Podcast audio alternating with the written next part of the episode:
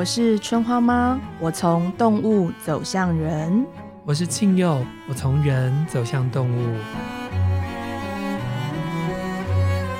今天让我们一起聊一聊。各位听众朋友，大家好。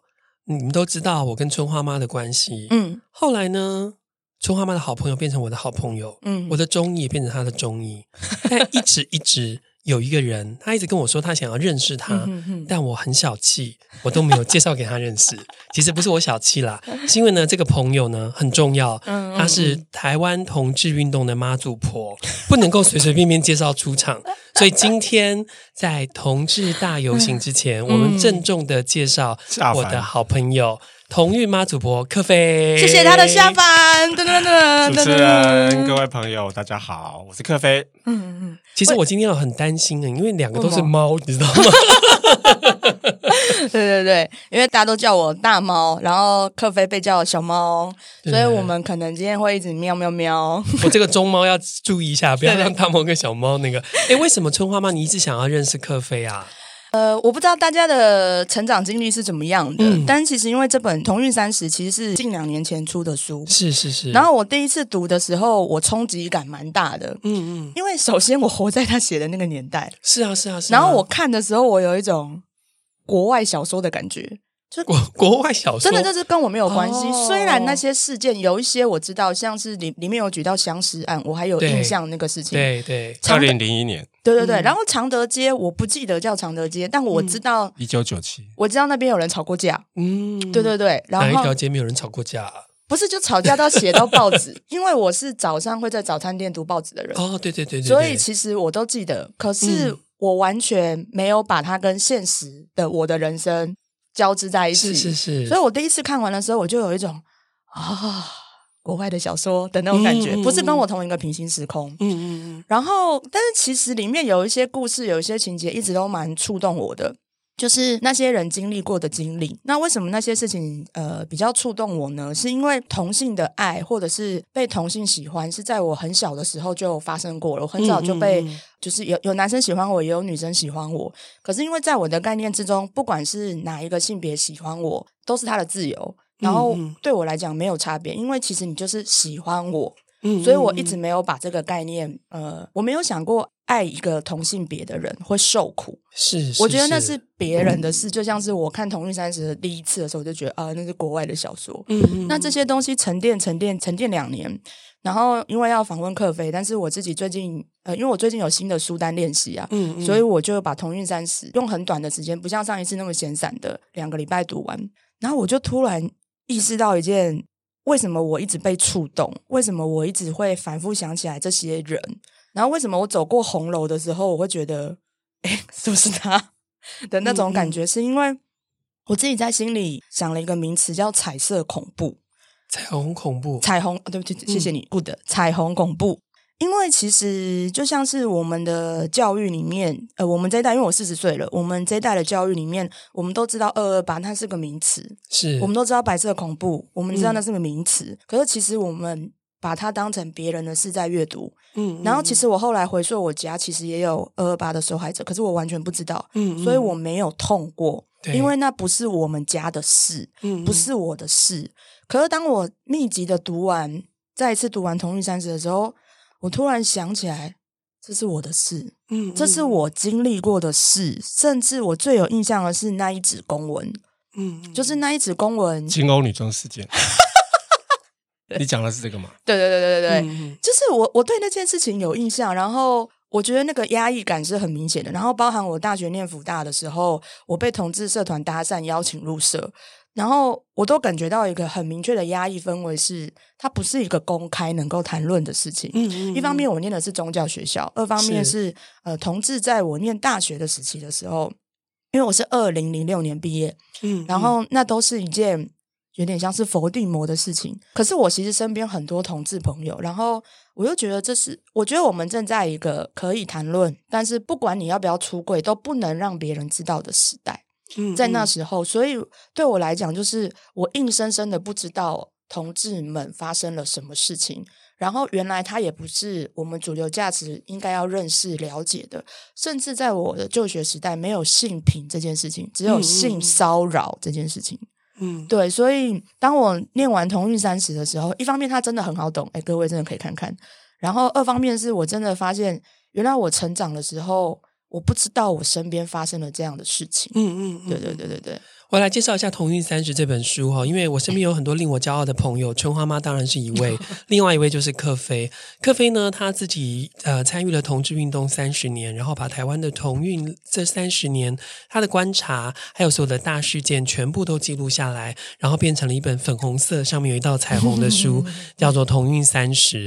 那克菲为什么会写这么多的东西，跟参与这么多东西呢？我们就让他自己来说，因为呢，他也是发起了台湾。同志咨询热线很重要的推手之一，嗯，来说一下吧，你为什么参与了这么多的同运运动，然后最后变尊称为妈祖婆？感谢下凡。没有啦，这么久是因为年纪比较大吧？哎，你 参与的比较早，所以就是比较经历过比较多的事情。可是做很久这件事情也很难呢。很多人跟你同一个世代，他们并没有想要参与这些活动啊。这个问题在出书之后常常被问啊。对啊，别人幸福别人的，为什么你要站出来？甚至有人会说：“哎，做运动应该都会有一些运动伤害，那你怎么样？就是可以可以处理这些运动伤害，是是是，继续没有逃走，没有离开。但我觉得每个人其实有各自的那个生涯规划或者是生命历程。呃，对我来讲，当然当中有遇过很多的挫折。嗯，可是有一个很大的力量一直支持我，就是你知道你做的事情不一定会立即的得到回馈，马上感觉到你做这件事情好像有意义，嗯，但是你可能在某些时间点，你就会突然遇到有一些人跟你说，像比如说。我后来就会 听到有朋友说，他小时候是听台北童话长大，嗯、那是在成立同志咨询热线之前，一九九六年，跟一群朋友在那个台北电台做的同志广播，时间没有很长，可是因为那时候我们就一群人非常疯狂做那个节目，所以就真的有陪伴到一些。当时还是青少年的朋友，嗯、对，这也是我人生中值得骄傲的事情。对啊，包括亲友也都有在那个团队里面了。对对，所以你后来就用这种这种经验去想，其实真的有些事情，你能够影响到的人，他们其实现在可能没有资源，嗯、没有机会跟你有连接，所以他们不会在当下立刻把他们的这个回馈让你感受到。了解。对，可是你一直知道说。有些事情，它真的就会帮助到，特别是一些现在还没有办法跟社群连接的人。嗯，所以这这种想法，或其实还蛮常在我心里出现。你知道吗，春花妈？每一个同志的青春里都住了一个妈祖婆克菲。不管不管是广播节目，不管是打电话到同志咨询热线，不管是参与后来的老同小组或是艾滋小组，其实克菲他真的参与了，应该是十个世代以上嘛。如果三三个三年算一个世代的话，十个世代以上的 同志青春里都有一个他。哎，没有啦，其实同志运动本来就是一个集体战，就是一群人的集体的努力。对，只是刚好我参与的时间比较久而已。嗯嗯嗯，太谦卑了。对，可是呢，为什么在这集邀请他呢？因为 各位呃听众朋友，不知道你有没有看到，现在的台北街头变得很美，嗯、因为呢各国佳丽都已经前来了。对，每一年呢，这个台湾的同志游行都变成了一个很重要的事情。嗯，是不是请科菲来聊一聊哦？今年有更多更多的企业一起参与了，包括呃这个五五六八八，包括肯德基啊，都有参与的这样子的一个，我们叫它叫做粉红经济。来聊一聊同志大游行跟粉红经济，轻松一点。好，其实，在我参与同志运动里面，我是很很少谈粉红经济这件事情。嗯，那当然，这个东西是有它正面的意义啦。就是像刚刚亲友讲的，就是今年的同志游行还没开始举办，我们就在脸书上看到有一些企业会在他们的官方粉丝页表达一些对同志的支持。嗯。包括刚刚提到那个台湾大车队啊，然后那个肯德基，嗯嗯嗯，那我觉得这个氛围其实在这几年其实越来越明显。嗯，那这个当然有一个很大的正面的好处，就是说这些企业愿意以他们公司的立场，然后站出来表达对同志的支持，然后一方面也开始有一些公司，它同样在他们的内部会做很多多元价值的提倡，嗯、甚至有些公司还会成立同志的社团。哦、那这个在创造友善职场方面，其实都让在那个公司工作的同志，他不需要。在他的职场上去隐藏他的身份，嗯、或不用担心，哎，会不会有一天同事知道我的同志身份？嗯、我好像要有一些担心或焦虑，会不会影响我升迁呐、啊？会不会影响同事跟我的相处？嗯、会不会影响主管对我的态度？嗯、那这些企业这么公开的表达，其实当然对呃这些创造友善职场是一个非常正面的事情。那我知道，包括像同事咨询热线会有一些团体也在一直在推动这个友善职场的工作。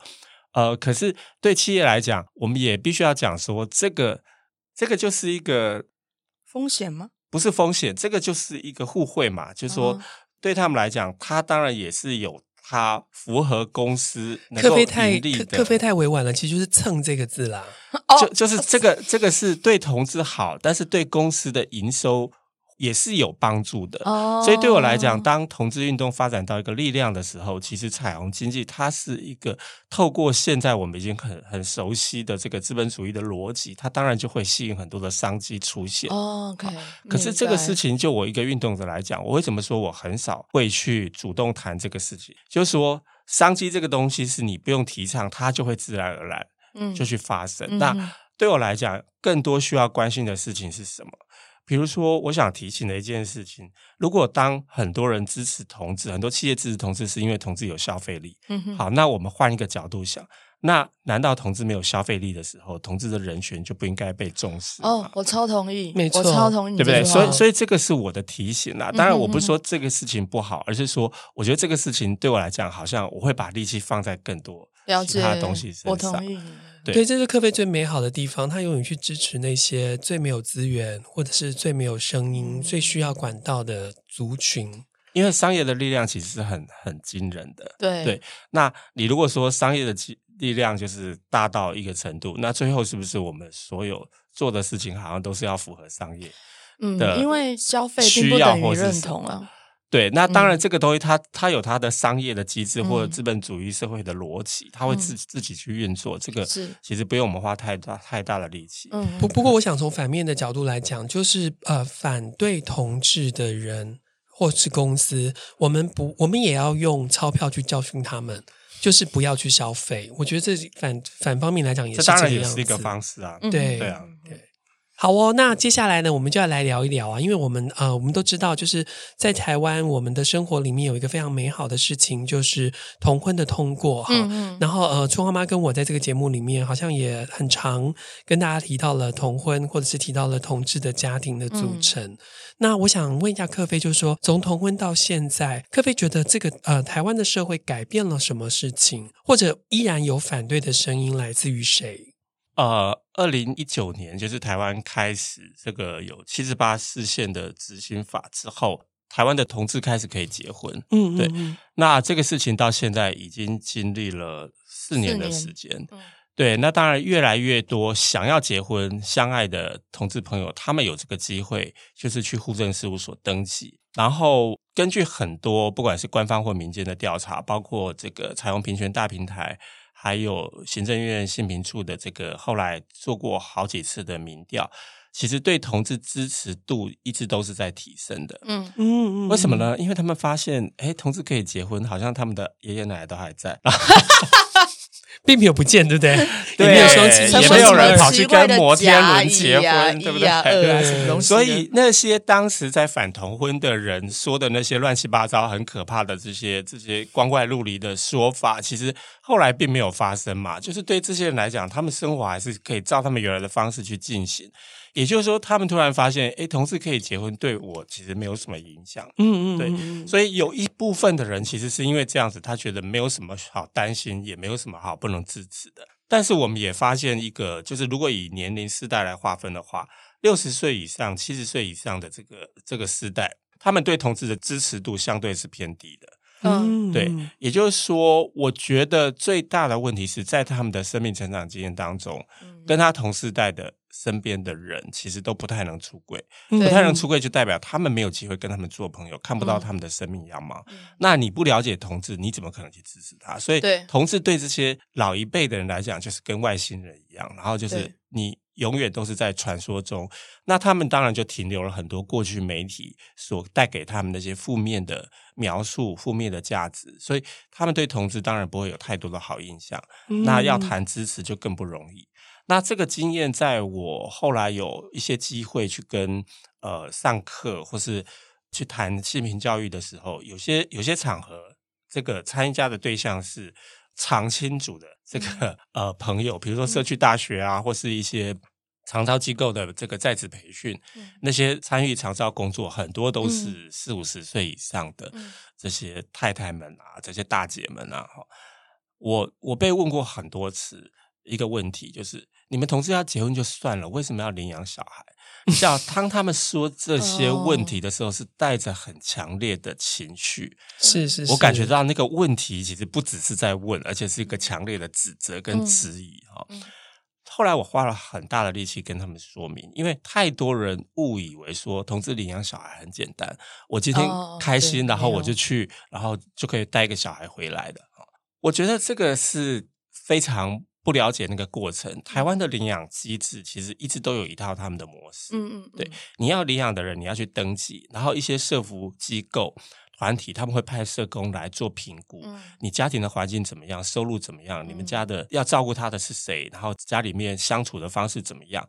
然后有没有办法提供给这个你们要领养的小孩一个好的环境？嗯，他们把这些评估的资料再送给法院去做判决，然后经过这么复杂的程序之后。他才可以把一个小孩判给你领养，所以那个过程是很很复杂的。嗯、那我常常问这个上课的这些大哥大姐们，我说：那我其实换一个方式问你们，你们当时在结婚之后要生小孩，你们难道都是准备好才生小孩？嗯、当然，他们就会心一笑。嗯、对，太多的异性恋结婚之后生小孩都是突然就蹦出来了。那 不是吧？是因为有小孩才结婚吧？现在？我就说，养小孩这件事情其实是不能停的。你不能说我实在太累了，我二十四小时，然后那个娃娃一直在哭，半夜还要起来喂奶，我先按一个暂停键，然后小孩我可以请他暂停一天、一个礼拜、一个月，然后我好好先休息一下，因为我很烦。好。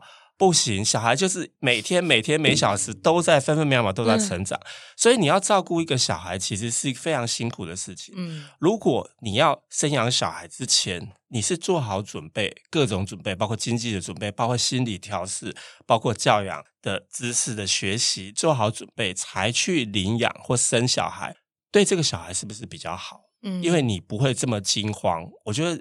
特别是在现在社会有这么多的这个社会环境的挑战，对这个很多爸爸妈妈养小孩的时候都要担心这个担心那个，社会上有坏人会不会在上学的路上把小孩掳走啊？然后去学校会不会有老师虐待啊，或保姆虐待啊？各式各样现在社会发生的事情，所以有准备这些同志他想要领养小孩、生养小孩的人。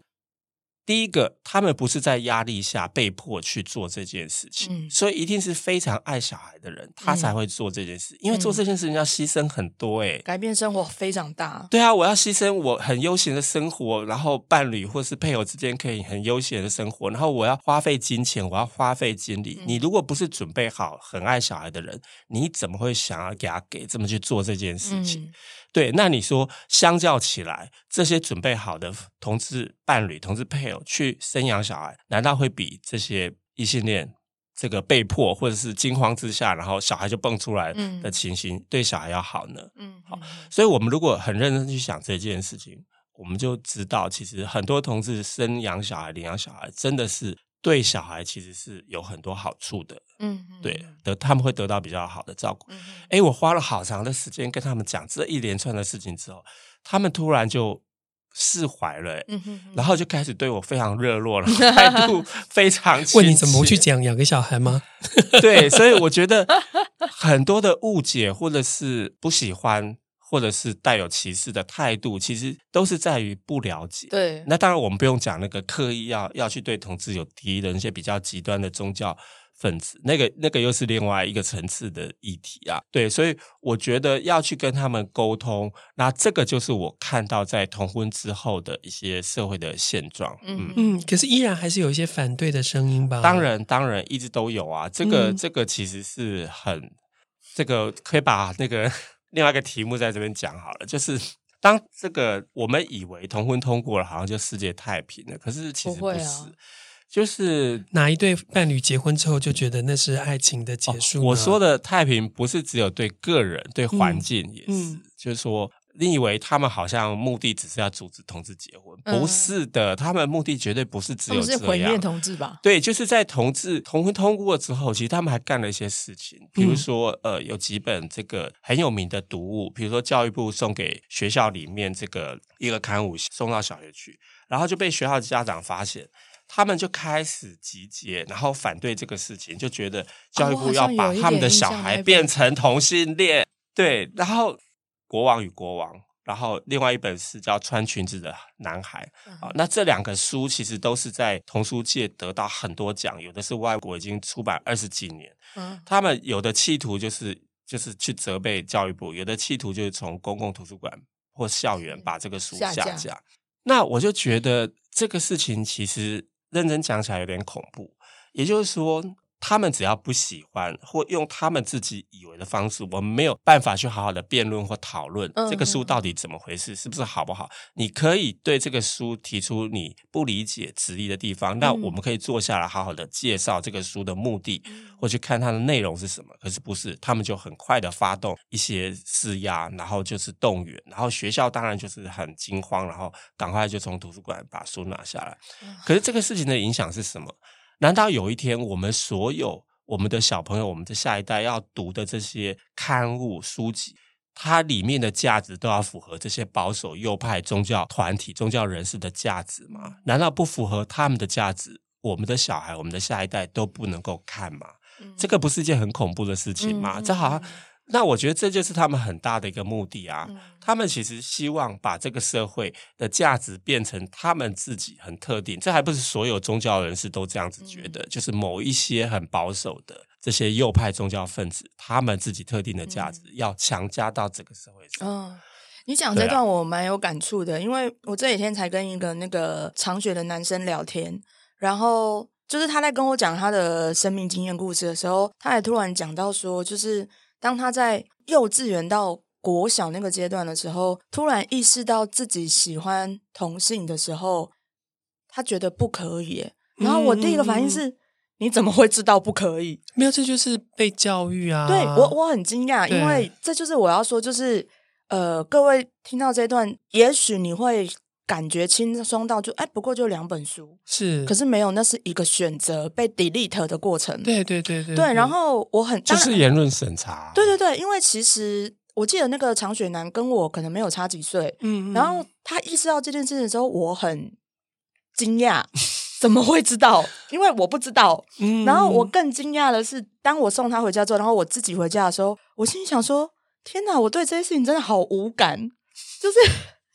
我不知道你们能不能了解，就是我不知道，我跟他不一样，是我不知道我被剥夺了什么了。嗯，然后我在开车回家的时候，我就突然想到，我国中的时候遇到一个女生，她很早就亲近我，然后我本来就是一个很开放的人，嗯，所以谁要跟我交朋友都可以，我其实很快乐。然后她有一天 问我一个假设的问题，她说：“你有想象别人会喜欢你吗？”然后因为北吧如果我就说：“哦，我超多人喜欢的。” 你你你没有意识到这是一个告白？我没有，这句话通常是告白的前 前奏啊！我道歉，我已经为这件事情道过很多歉。我这位国中女生，我深深的也帮她跟你道歉。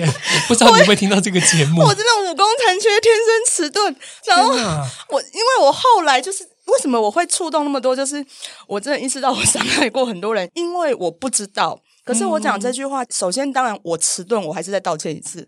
第二件事情是，我不知道我被剥夺了这些选择。嗯嗯嗯。当然，我的家庭很早就跟我讲不能谈恋爱，所以我根本不会长这个东西。男的女的都不能，都不行。嗯嗯。啊，到二十八岁，我爸说的。嗯嗯。我，但我爸后来有转变，那个人家后聊。但 anyway，就是当那个女生含不是含辛茹苦，就是语重心长跟我讲说，就是你有没有想过一个人会喜欢你？然后我就说大家都喜欢我，然后他就说哦，你知道喜欢一个人是辛苦的吗？我就说怎么会？那是一件很快乐的事情。天哪！好，我我我我再道歉一次，嗯、我再道歉一次，我也帮他再道歉一次，因为接下来真的没有比较好。嗯，然后他就说，所以你从来没有喜欢过一个人吗？嗯，然后我就说，爸爸妈妈也有两个，哎，怎么会只喜欢一个？嗯、然后他就。他就你这部分很晚熟哎，I'm so sorry。然后他就叹了很深一口气，他就说：“我在想象他翻白眼，没有，他没有翻白眼，他他只是觉得他沮丧，对，他很沮丧。然后他就说：‘你真的没有辛苦过。’然后他就哭了，然后他哭了，我就不知道该怎么办。嗯，然后我的做我的做法是，我去叫别人来安慰他。嗯，因为我完全不知道。”他怎么了？没有我，我觉得每一个人的成长过程，有人就是比较早熟，有人就比较晚熟。你大概就属于超晚熟的那一种。对 对对。对但是，但是作为出版人，我也很想要跟这个呃极右派宗教分子说：嗯、如果看一本书就能够让你变成什么的话，请你看看现在市场上最卖的 FIRE 财富自由的书，而有多少人财富自由了呢？何必需要？去管控这种言论自由到这样的地步，你们真的认为看一本书就能够让别人成为什么吗？那么哈利波特都让大家会魔法了呢？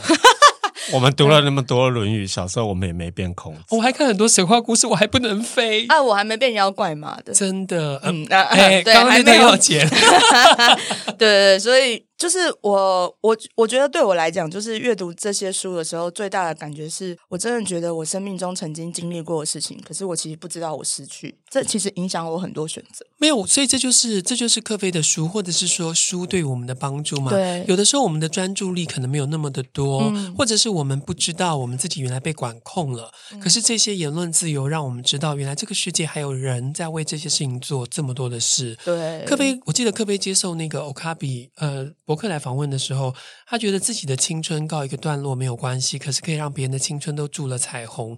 我觉得这是很美好的事啊！哦、但他青春没有告一段落，哦、他依然很多人喜欢，很多人追。你哎，如果是你，你 如果如果是你，你要怎么回答比较好啊？被喜欢当然是很开心的事情啊，嗯，对啊，只是我们要学会去表达自己真实的感受嘛。对你，你先对这个被喜欢这件事情，就是表达你的喜悦，然后表达对别人的感谢。嗯，可是至于说你能不能接受他，那当然就是你自己的选择。嗯嗯，对啊，你你要用一个什么委婉的方式，或一个有礼貌的方式去表达你接受或不接受。嗯，我真希望我十几岁的时候就听得到。哦，我好幸运，我二十几岁就认识他，到现在。人生都是不断的学习，是不是？所以我们才希望有借由这个 podcast，让大家能够知道，其实喜欢什么人或被什么人喜欢都是自然而然的事。对啊，但春花妈的专长在动物嘛，对不对？其实我们聊聊过很多次了，在动物圈里面，就是呃，喜欢同性或喜欢异性，根本就是一个很自然而然的事情啊，无我没有差别。所以你就是一个动物们，对。哎，那我问你啊，啊你今天终于见到这位妈祖婆了，嗯、你觉得怎么样？我觉得她好可爱哦，谢谢。就是我呃。呃，因为我为了访问他，我还是做了点功课，所以我就是把书看完，然后听了一些克菲的访问。大家现在听他的声音，可能觉得比较有磁性，然后有点敦厚，但他本人真的长得有点可爱可爱的，就是他 真的看看，他鼻子圆圆的，然后脸也圆圆的，然后笑起来就是眼睛眯眯，可是他是深邃的双眼皮，就有一种眼睛超美啊，对啊，就是有一种很漂亮的圆润感，嗯，然后就是有一种很亲切的感觉，嗯、所以我讲一舅妈祖，其实我觉得蛮 蛮好的。那你怎么看春花吗克菲？我好像要开始咕噜咕噜，是不是？对 对对，呼噜呼噜呼噜。呃，其实今天来上这个节目之前，我就在想说，啊，这个节目的性质跟我我要讲的性质到底有什么重叠或交集的地方？嗯、然后我想了很久，我觉得是有的。嗯，比如说我们做同志运动，最重要的事情是在做倡议嘛。对，什么叫做倡议？就是去对社会上。很多不了解同志事情的人，会有误解的人，嗯、去解开他们的谜谜团，嗯、去澄清一些事情，然后让他们可以真正认识同志原本的样貌。嗯嗯，对。那更重要的是，我们在做同志运动的过程当中，其实我们带的一个价值是主张多元文化的价值。嗯，然后主张大家应该平等的去看待生命当中的差异。然后告诉很多人，就是即使别人和我们不一样，可是他们也应该受到尊重跟公平的对待。嗯，对。那作为社会运动者和动物沟通相似的地方，我觉得就是善待生命嘛。嗯。然后还原每一个生命应该有的样貌跟光亮，这个是我看法。你真的很认真在准备，可是各位听众朋友，我很想让你知道一下这个妈祖婆的立体面。如果你有机会看到那个呃同运三十的最后，我帮他写了一篇他从小喜欢男孩的故事，你会知道其实他的内在就依然是那个小男孩。欢迎大家去看，我很喜欢那一篇，而且我到那一篇的时候，我我又有一种。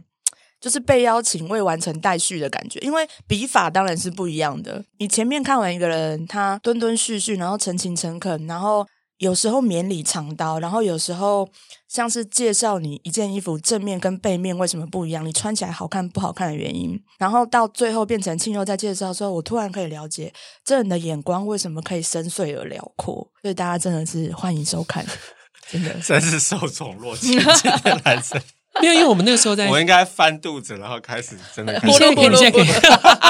我们那时候在做这本书的时候，就很希望说，最后有一个他的立体面，因为他的人其实他他所从从事的事情其实非常的严肃，他的人其实一点都不严肃。然后会在那个路上啊，然后不断的啊，在告诉我们哪一个人的 IG 可以去 follow 啊，哪一个人很可爱啊，哪一个人还没有红了之后他就知道啦。这个就是克菲真实的模样。哎呀，可啊，他应该比我现代化很多。什么意思？因为我因为您太古典了的意思吗？对，I'm sorry。我觉得他是对于时代的脉动非常能够掌握的人。你知道吗？讲到这个，我就想到，嗯、你知道，因为我一边看书的时候，我一方面觉得，嗯，我真的很老，因为。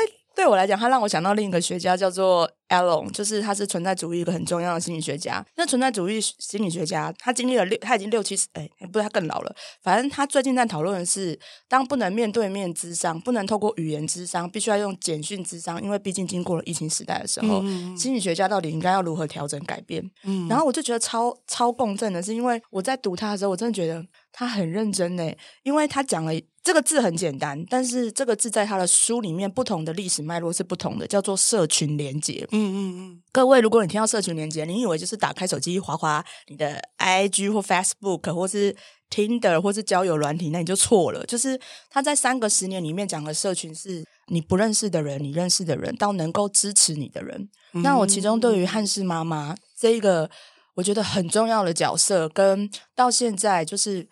BBS 还是 PPT？BBS、PPT 都有。哦，谢谢谢谢谢谢，因为这些对我来讲都很难。嗯、就是反正那三个英文字的那两个组织呢，就是他们如何变形，他们如何就是对战之后，才变成现在大家好像唾手可及，可以随便可说的。但是站在我的立场，因为我身为一个没有那么都市的都市人，我必须说，就是城乡差距其实跟我小时候没有差太多。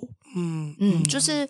都市人的同志生活舒适圈很肥厚，嗯，但是我我只要去新北就没那么 厚了。所以我一直觉得我们要说，要不断的说，要不断的让人家知道，其实啊、呃，包括像刚刚克菲说的倡议，或是能够让它落实在我们的生活当中，嗯、会知道这个就是很自然而然的事。像我呃最近在观察 YouTube，他在那个很多频道上面，包括三个男孩一起谈恋爱啊，包括两个男男人养了两个男孩，这种这种 YouTube 的频道，事实上都有非常非常多人在看。嗯，那这个就可以是。如果在有网络的地方，就能够去可以突破的城乡差异。嗯，嗯嗯，像我居住的那个小小的呃小镇里面，到每年大年初一的时候，我去拜拜。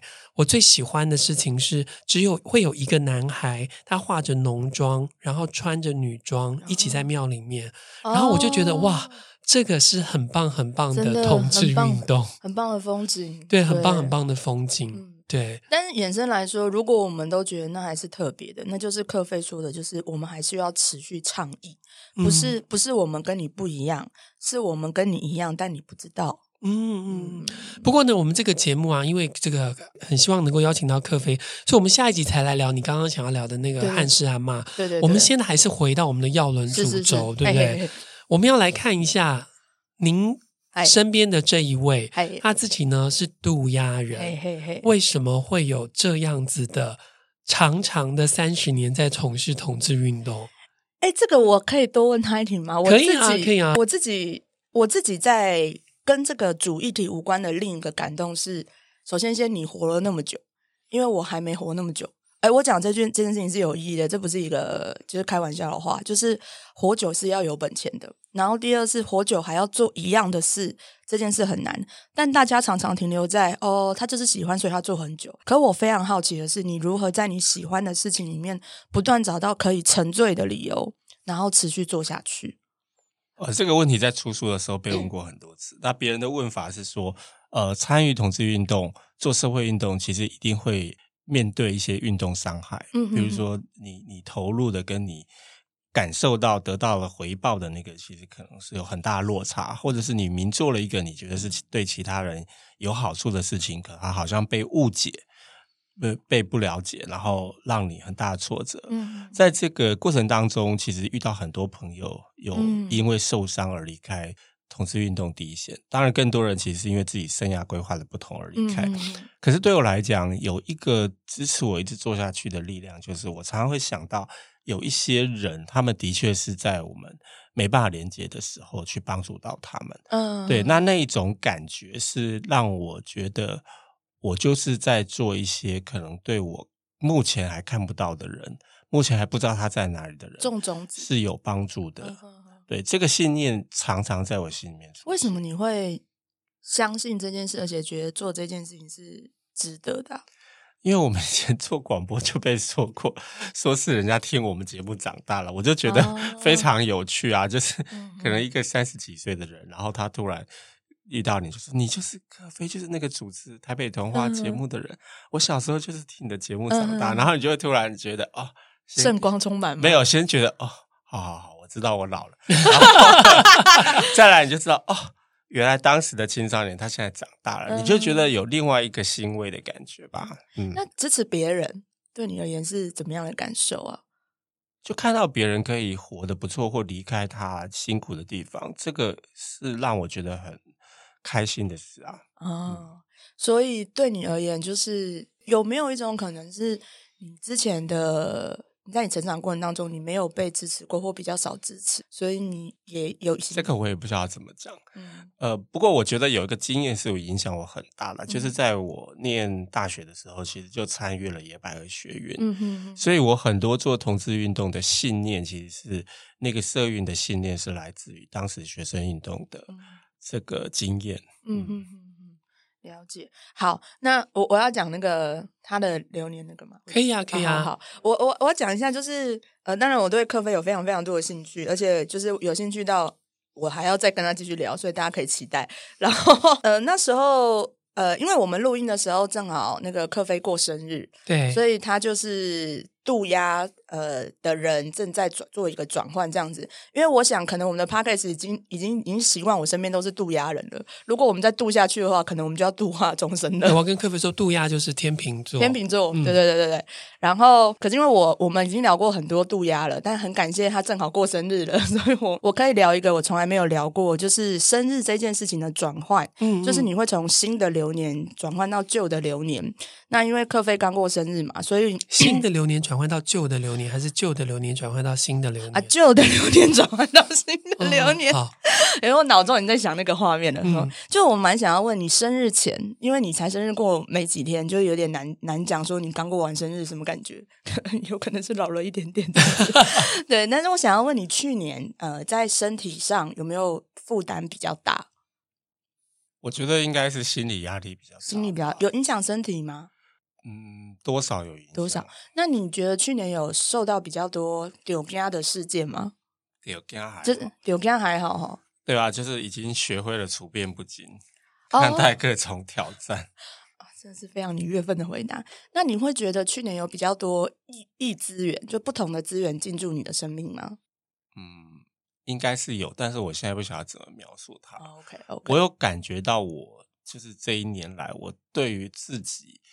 就是可以比较处置泰然这件事情，我觉得好像越来越得心应手。嗯，天哪，你真是我的福分呢！嗯，呃，我要解释一下，就是刚那些问题都是奠基在，因为他的克菲去年是玉米种植之流年，就是呃，以西洋占星来讲，就是双子座。嗯，所以我一开始先问的身体题，是因为在那一年通常比较容易是异资源，就是比较不同性的资源，容易跟你的生命接触，它不一定能够流入你的生命，但它会形成新的刺激。嗯，然后一种就是丢家，一种就是你回到你的本质，因为你本质是渡鸦，渡鸦的本质就是优化，让事情变成好的方向。然后对我而言，我很喜欢讲这句话有点欠揍，但是因为这是我现在需要的养分。我现在很喜欢看老人，嗯，因为我不知道怎么活下去，不是说我要去死了啦，嗯，是活好，不知道如何展望未来，对对对对，好的典型，对对对，嗯，因为我的职业，我的人生。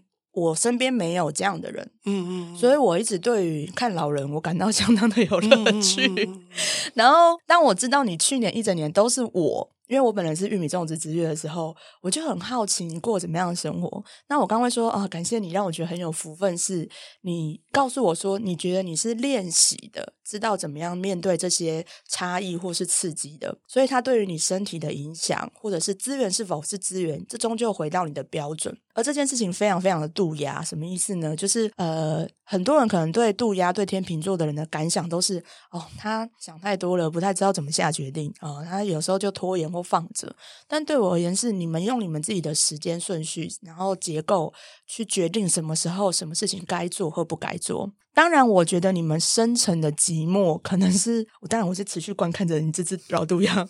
就我觉得你们有一个深层的寂寞是，你们知道，就像你刚前面提到的，就是对的时间可能是二十年之后才会结果。就像是你们做台北童话那个，其实我有印象，我高中同学有跟我讲过这件事情，但我忘了。哇哦！因为我们家不能听广播。一九九六年，对对对，嗯、我那时候还在，因为我九五九六还高二高三。我印象中，我朋友想要介绍给我，可我家不能听广播，家教甚严，晚熟的家庭。然后，所以我要说的是，就是。你想想看，就是一个你曾经做过的事，然后而且其实呃，在书里面他有说，其实台北童话并没有做很久，因为后来又被 ban 掉了。嗯，然后可是那个小小的过程却能够影响到现在这么深。各位，这就是渡鸦人很深切的悲哀。嗯，他知道他在做好事，而且他很早就做了，他比超前部署更超前部署。嗯嗯，可是他什么时候能看到？他不知道，就先烈，对，非常的先烈。就是对我来讲，我常常在看到渡鸦人是这样的时候。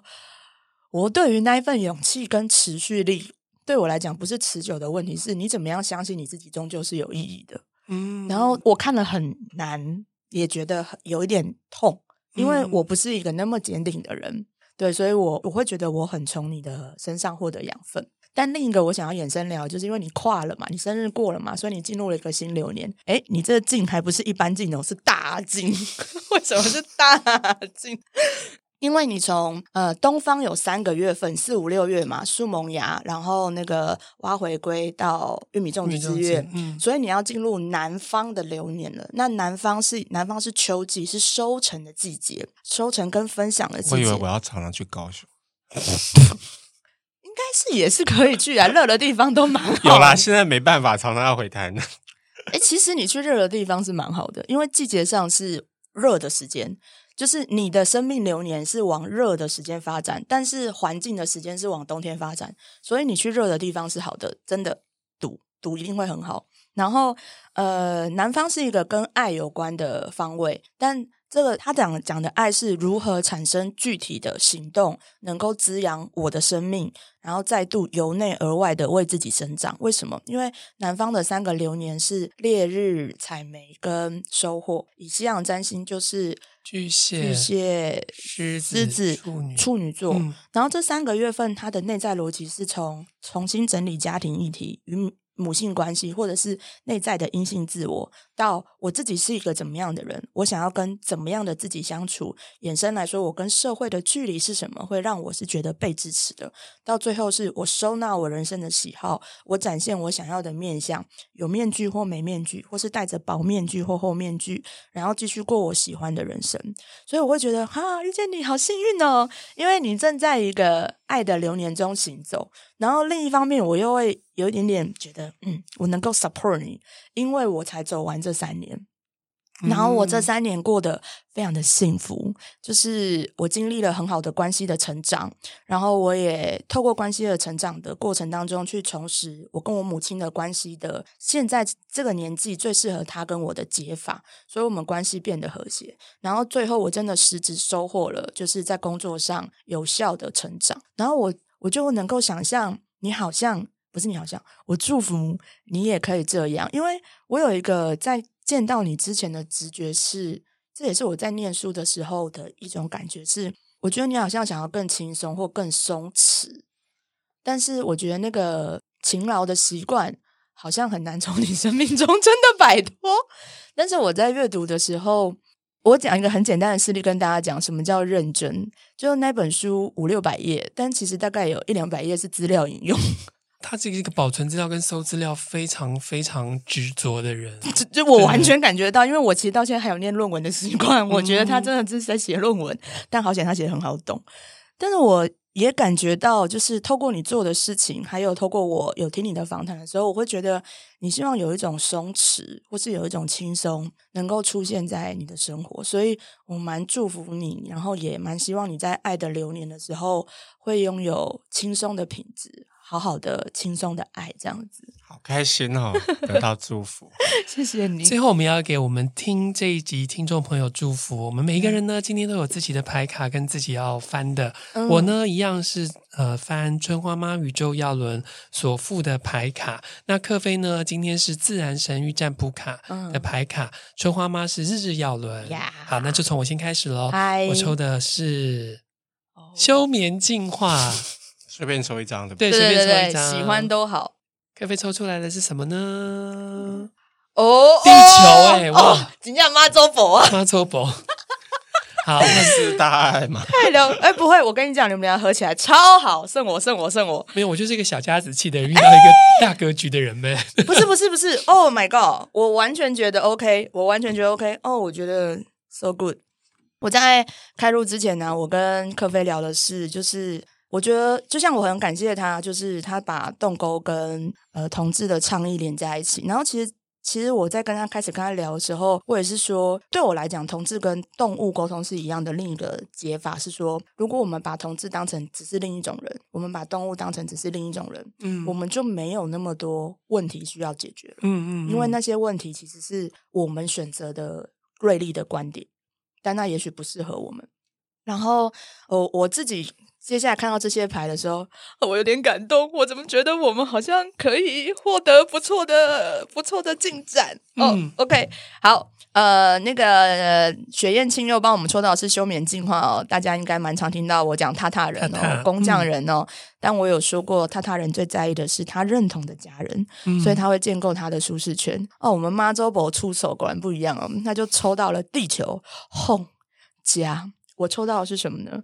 我抽到的是。挖回归之月，四月二十八号第三十九天，老鹰是最信任饥饿所引导的追寻，而不是成为人们口中的天空王者。我看到的时候就非常非常感动。就是今天我们确实啊，我们说坦白一点，我们今天在聊的是困境，就是。为什么他跟我不一样？嗯、可是我跟克菲想的就是，我们只是想让你们多了解一些跟我们不一样的人。嗯、所以其实我们都希望在这个环境之中，在你跟我这个共同的家园之中，不管是台湾或是世界，只要是有人居住的地方，我们都是一样的。我们一样会爱，我们一样会痛。可能有人晚熟，可能有人敏感，有人早会，但那都是一样的。所以。在药轮里面，最重是家族跟家庭的两个月份被我们抽到了，哦、然后对，对嗯嗯然后最后包裹在妈祖婆的大地妈妈家里面的时候，其实我会相信，也许我们这一集才开始，然后每年的十月都会是同志骄傲月，但接下来我们可能会迎接的是。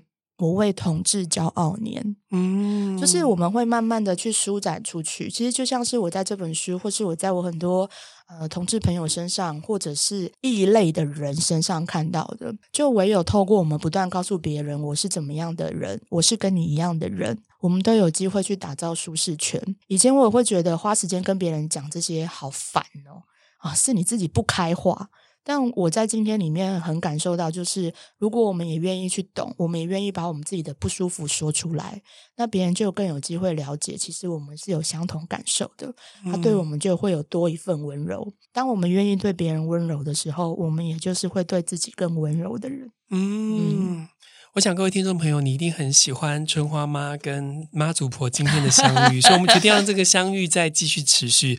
下一集我们继续邀请克菲来。没错，因为我超想要问他其他事情的，我们要继续哦等我们回来。聊得很开心，我很乐意。耶！那我们就下次喽，下次见，拜拜，拜拜。